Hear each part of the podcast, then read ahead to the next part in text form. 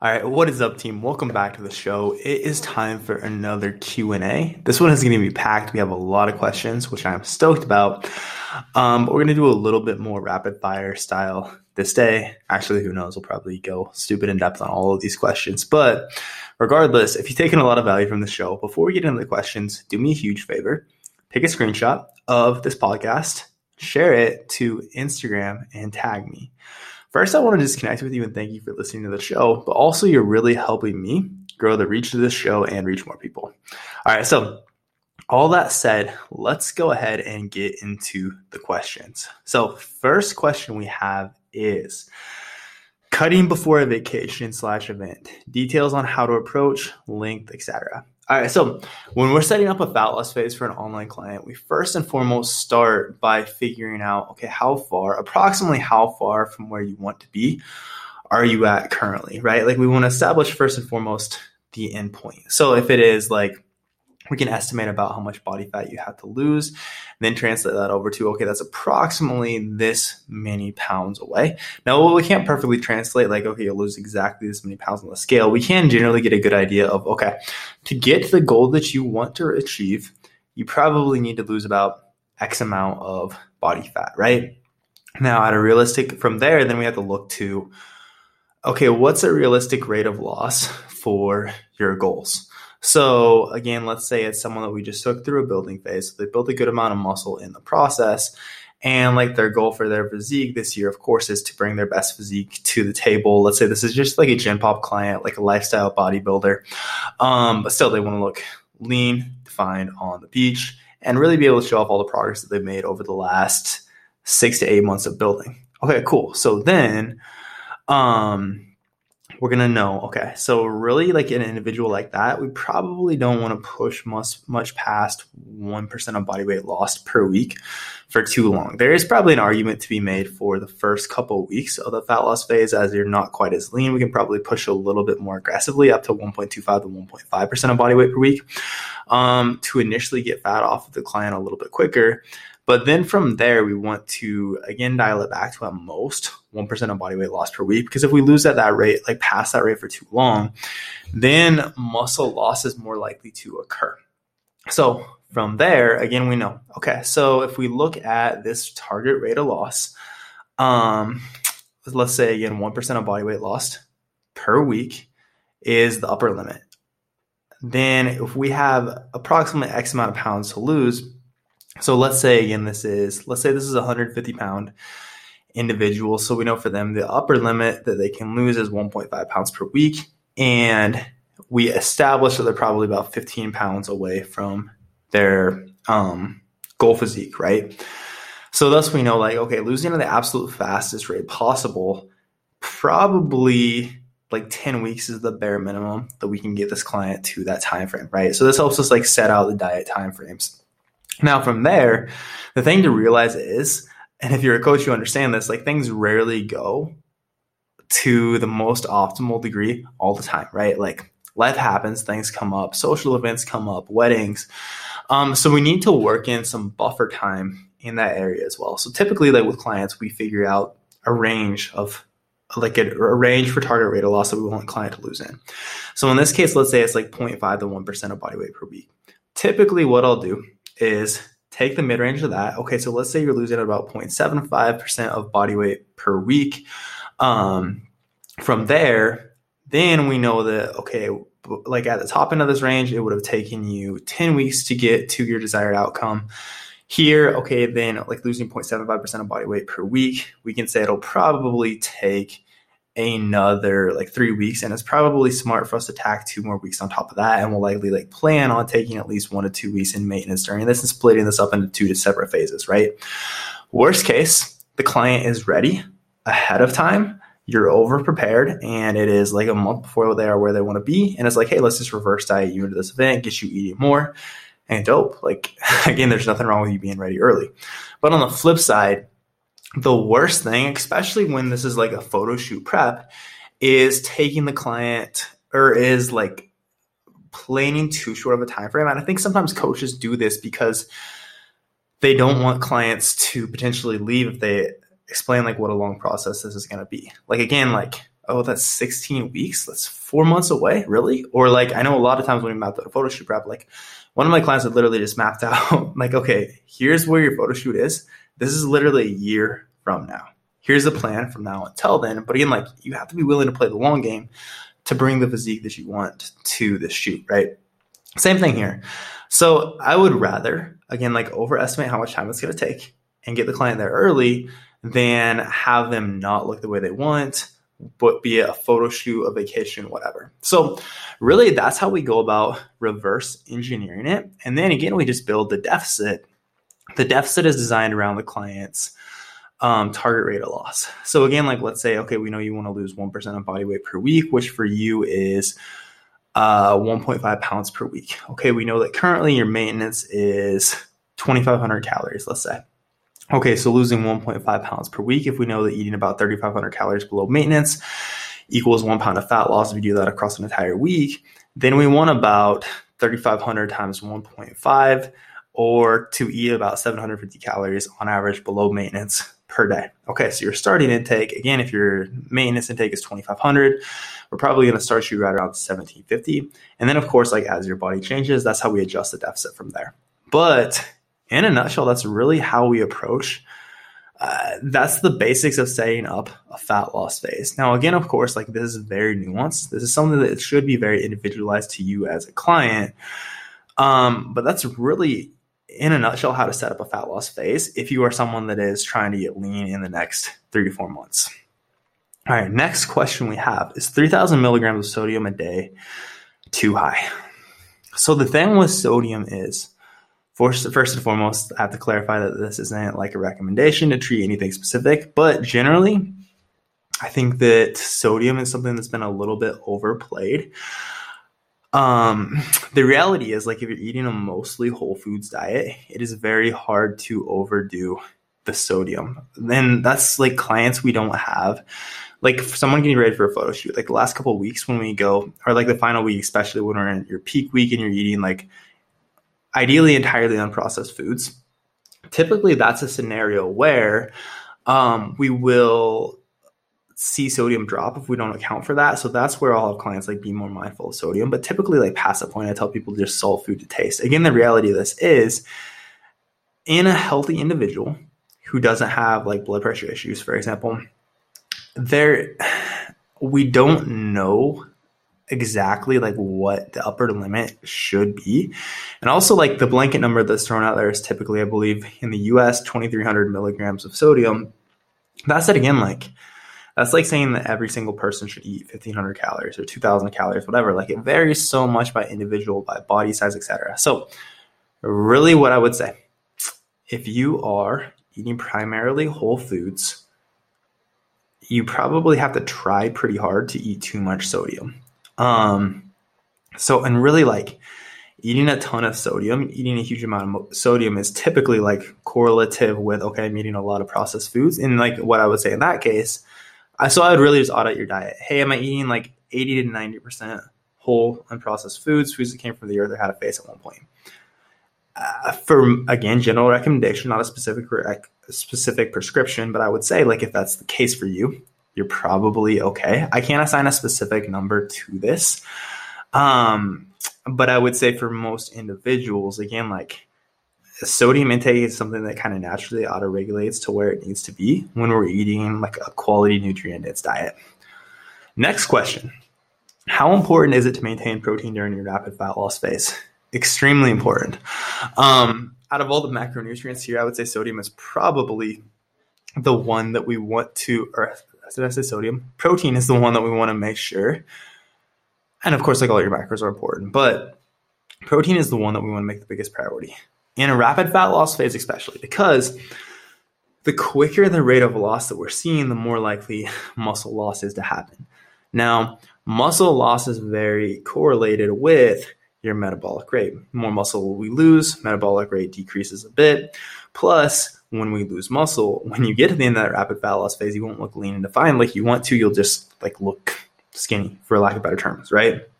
So, the amino acids and protein are crazy important for helping your body maintain muscle mass, right? Especially because we know in a fat loss phase, rate of muscle protein synthesis, which is the process of your body turning muscle or dietary protein into muscle, is slightly suppressed. And also, rate of muscle protein breakdown due to cortisol being elevated in the diet could slightly increase. And these are the kind of these two opposing processes. Now, you don't need to think too deeply into that. But the point of this is protein intake just for the, like the perspective of muscle retention is crazy important. Now, past that, um, when we're getting into satiety, if you are under consuming protein, which is the most filling macronutrient, you're probably going to be a lot more hungry and it's going to be a lot harder to adhere to the diet.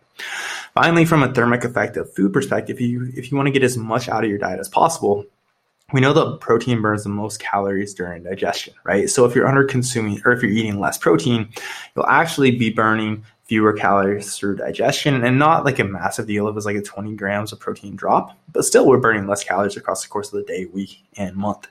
And every little thing here does add up, especially if you're trying to see the quickest progress possible. So really like how I look at this, if you're now, I'm not sure exactly where she's coming from here, but if you're not willing to, like, if you want to enter a rapid fat loss phase, but you want to like take shortcuts with protein, for example, there's you shouldn't be in you shouldn't be doing a rapid fat loss phase. Again, like if it's like, hey, I don't want to have to worry about my protein targets.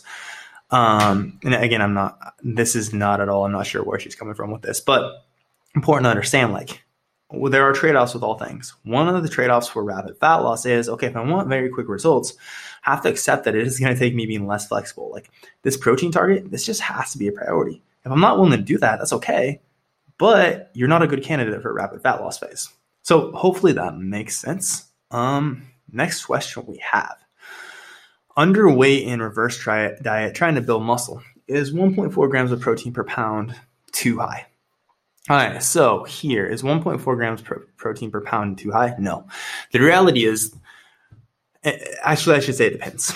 All right, so we know that, okay, we want to make sure you're getting at least 0.3 to 0.4 grams of fat per pound of body weight. And really, what I would say is like, first and foremost, typically, again, like priority would be, okay, are you eating at least one gram of protein per pound of body weight? Okay, past that, then like the next box we want to take is, are you eating and honestly, these are probably on a pretty level playing field. But okay, next, are you eating at least 0.3 to 0.4 grams of fat per pound of body weight daily? Okay, if we can tick those two boxes, then we can kind of like add as desired. And really, that said, most individuals will take the most benefit from increasing carbs more from there. So, what I would say is, well, it's not detrimental. I don't think that it's optimal either, especially like as someone that is trying to, um, that it is trying to reverse diet and like, hey, I feel like I'm underweight and I'm trying to build muscle. Okay, we know that in the reverse diet, you're probably at the point where, okay, we're actually like right at maintenance, right? And we're just slowly increasing your maintenance in a reverse diet. Okay, so we know that this being the case, there's not really a need for protein to be past one gram per pound of body weight, right? Um, well, it's fine. You're not going to get any extra benefits from it either. On the flip side, you will get more benefits from adding more and more carbs. They're going to help your training performance. They're going to help recovery. Carbs will cause, and protein will as well, but carbs will cause insulin to spike, which has an inverse relationship with cortisol, which is somewhat of a catabolic hormone. Now, the devil is in the dose. Like, of course, we want cortisol to be elevated sometimes. Otherwise, we're just not like eliciting enough stress within our training to actually cause new adaptations. But um, here, like, okay, post training, like, I'm to have a big bolus of carbs and um, this will blunt cortisol and I'll be able to recover sooner, right? It's kind of like an anti-catabolic effect.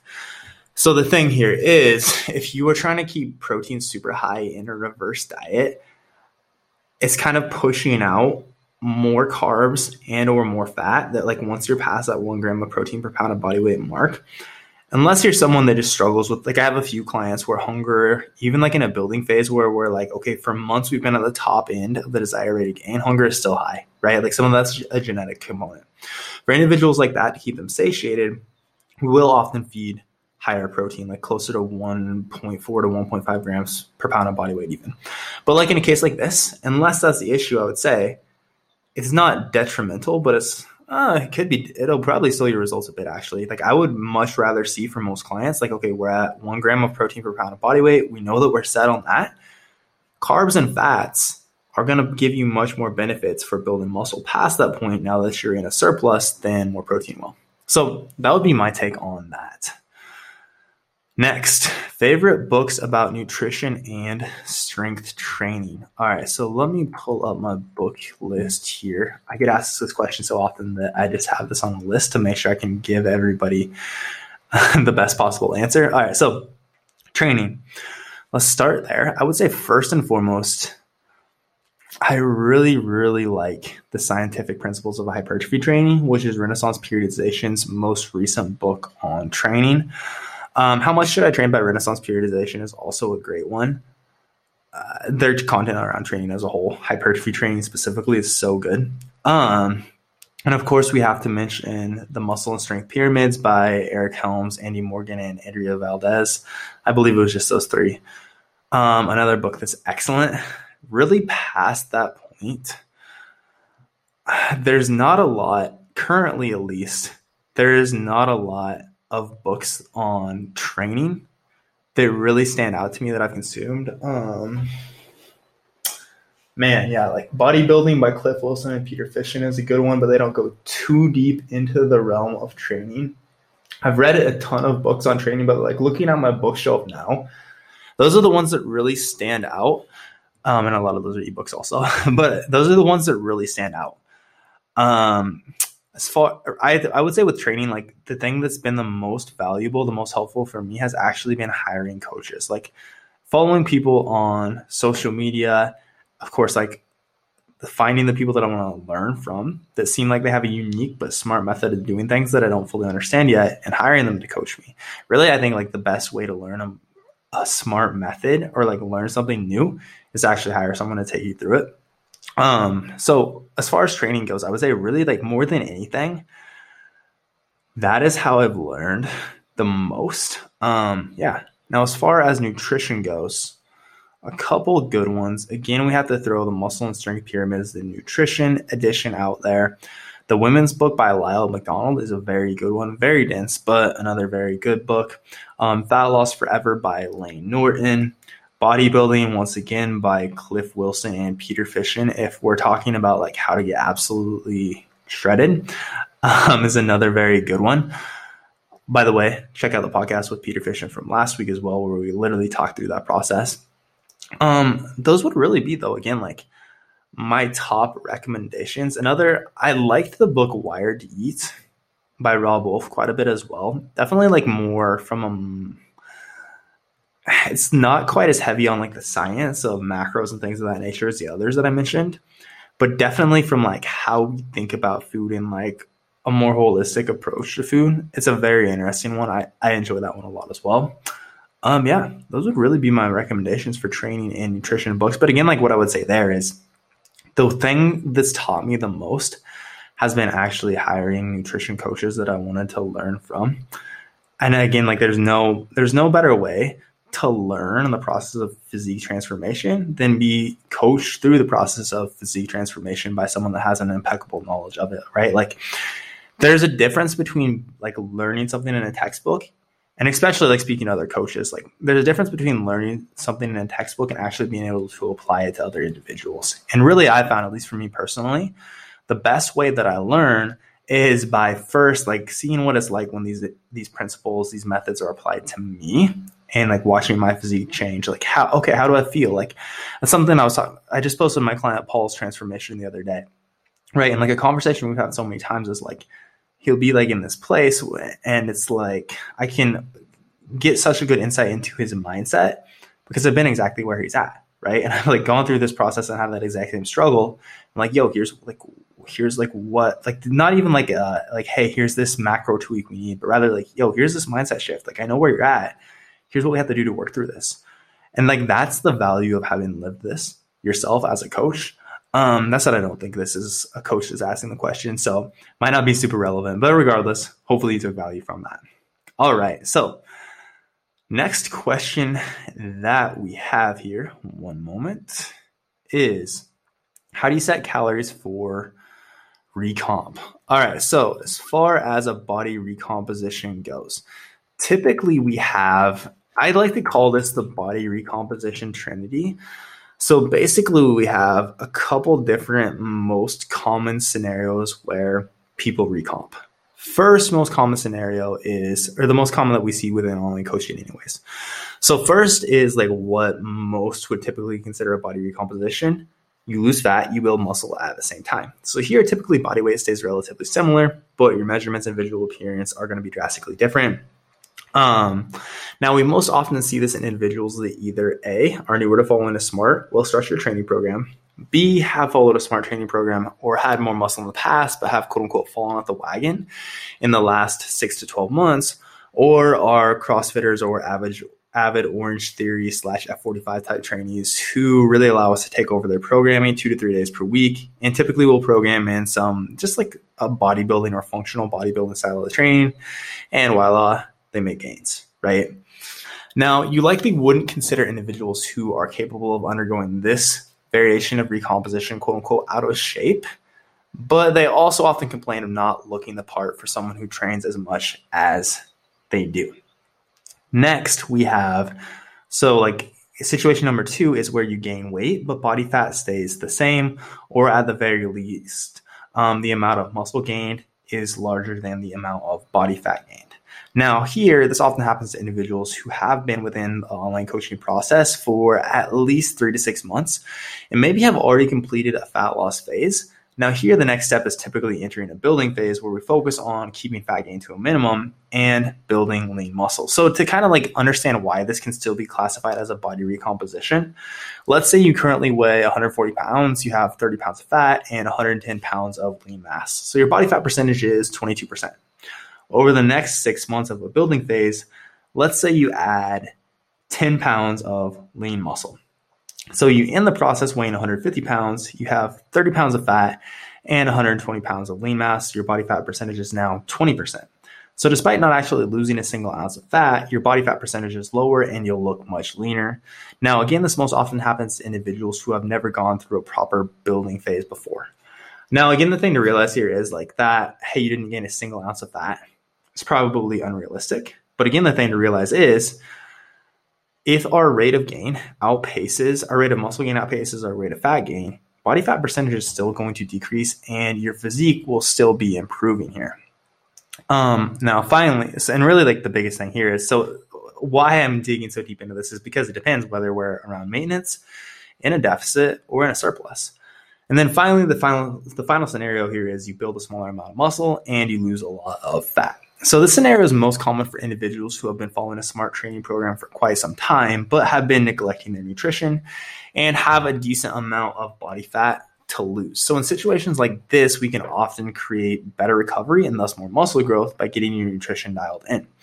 But if you've already been following a smart training program for quite a while, really the ceiling for the amount of gains you can make while also losing fat is going to be a bit lower than someone who hasn't been following a smart training strategy.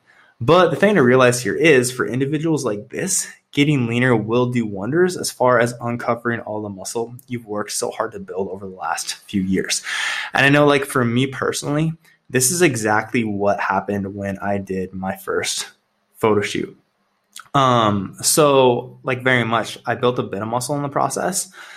But more than anything else, it was I got a lot leaner. And again, rather than like maintaining or even losing a bit of muscle, I actually built, or excuse me, I built a tiny bit, but again, mostly I got a lot leaner, but that made my body composition look dramatically different. I just wasn't lean enough to show all the muscle that was kind of under the surface there, so to speak.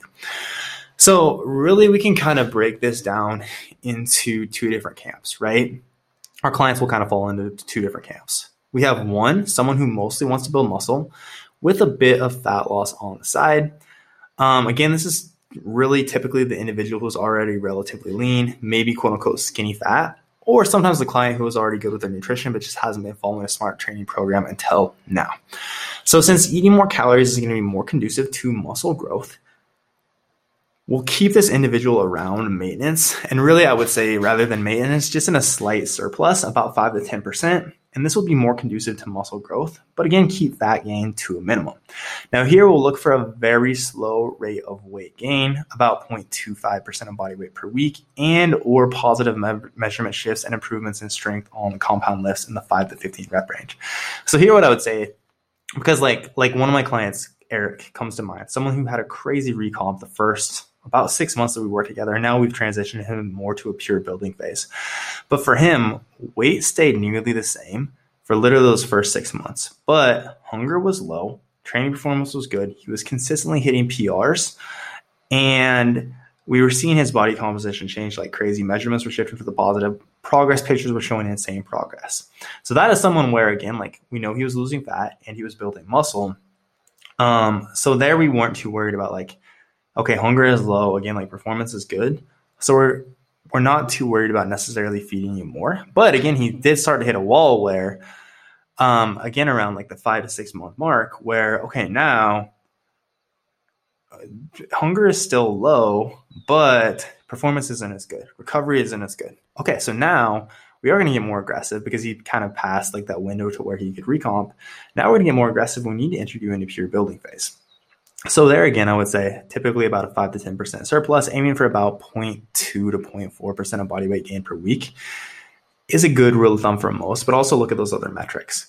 Then secondly, on the other hand, we have a client who mostly wants to lose fat with a bit of muscle gain on the side. Now, this is an individual who already has a decent amount of muscle, but needs to get leaner in order to quote unquote look the part. Who's someone of someone who lifts as much as they do, which is really like where most of clients come on board with us. So, since we do need a calorie deficit, aka you need to eat fewer calories than you burn in a day, a week, whatever the time frame is we're looking at for fat loss, here we'll set these clients up in a slight deficit about 10 to 20%. And really, here the goal is to lose about 0.5% of body weight per week. 0.5 to 0.75% of body weight is kind of like the cap that I like to see for a recomp because, again, the more aggressive we get, uh, recomposition is such a fine line between. Um, between like okay are we creating a large enough deficit to lose fat without this deficit being so large that you're just underfueled in your training you can't recover and thus we can't build muscle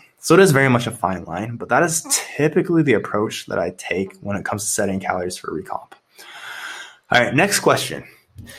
Would you program barbell work for a garage gymmer who doesn't have many dumbbells but wants hypertrophy? Absolutely. Um, so I think the context of this conversation might be there's absolutely nothing wrong with barbell work. I think I know Chaz and I a couple weeks ago talked about this idea that hey we we've been using a lot more like dumbbells machines, etc., for hypertrophy work specifically lately because a lot of times barbells will somewhat limit you. That said, again, like this is very much like a okay. So like when quarantine started, um, a lot of our clients were literally lifting wine bottles, weighted backpacks with like added band resistance. Now, is that optimal? No, absolutely not. But can we still apply attention to the target muscles and get the client to grow with training like that? Absolutely. And they did. So again, it's rather than like, okay, this might not be the most optimal, but like here we know, especially if they don't have very many dumbbells, they're probably just going to have to do a lot of barbell work. Like a great example of this is my client Dave. Shout out to you, Dave. Um, he is someone who has like a couple dumbbells, but primarily he has a squat rack, he has a pull up bar, he has a um, barbell with plenty of weight. He has like dumbbells from five to 20 and a bench, right? And bands. Now, Dave's a pretty jacked dude. He's strong. So, like past movements like lateral raises, some dumbbell curls, we're really pretty limited with like what he can do with the dumbbell. So the reality is for him, we still program a lot of barbell work. Now, again, like there are some considerations. So, like with Dave, like his shoulder has been a little bit beat up from barbell pressing. And that's like some people will fall in that case. So, like, hey, the thing was like with a barbell, we can still do like, okay, so we can have you literally like put a tennis ball on one end of this, stick it in the corner, and all of a sudden we have a landmine. Cool. So we can do like T bar rows, we can do landmine presses. Um, we can still do like dumbbell deficit push ups, incline dumbbell deficit push ups. All these things, like there's still a lot on the table. It's very much just like when it, we're saying there are some movements that might be more optimal with a dumbbell, right? Like if we look at like a dumbbell bench press versus a barbell bench press, and this depends on the individual. But for many, the dumbbell dumbbell press will probably be slightly more optimal because they can you can manipulate your hand position, um, elbow position, things a lot more. We can typically get a greater range of motion. a bit more of a stretch on the chest at the bottom, and thus we can sometimes get a better hypertrophy stimulus out of the movement.